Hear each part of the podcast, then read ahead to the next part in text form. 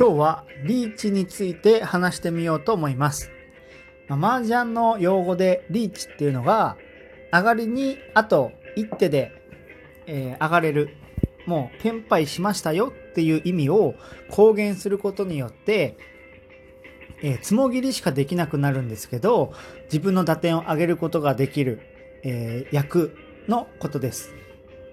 で、リーチをするためには、1000点を場に出してリーチ宣言をします。で、その時に肺は普通はまっすぐ切るんですけど、リーチ宣言をした時だけ横に向けてリーチ宣言といういう目印にします。なので、捨て肺が曲がっているところはリーチということにな、曲がってからはリーチということになります。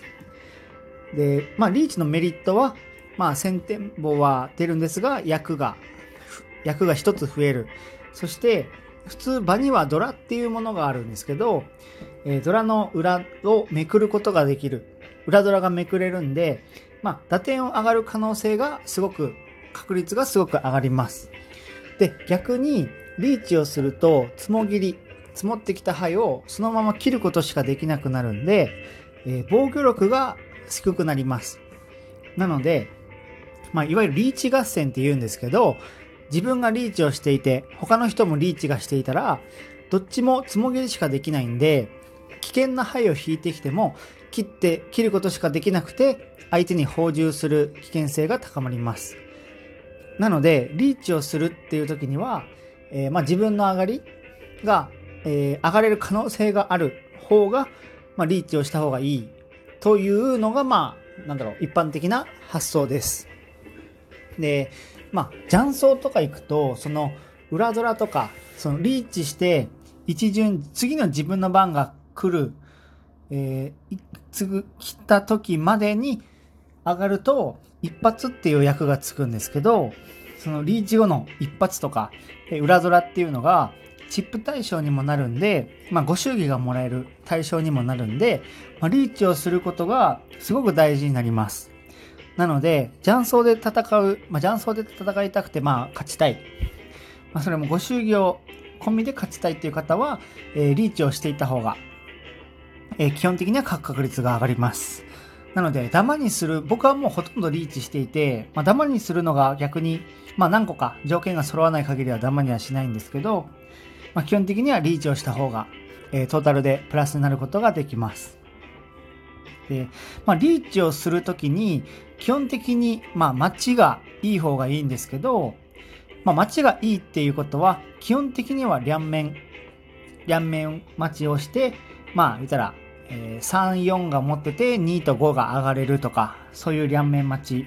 まあ、もっと多く3面待ちとか、多面待ちと言われる4面ちゃん待ち、4つで上がれるとか、まあ、そういう方がもちろん、えー、よりリーチのえー、期待とか、期待値が上がりますし、まあ、人、自敗が基本的には使えないんで、自敗待ちとか、えー、筋引っ掛けっていう、まあ、6を切ってて3で待つ。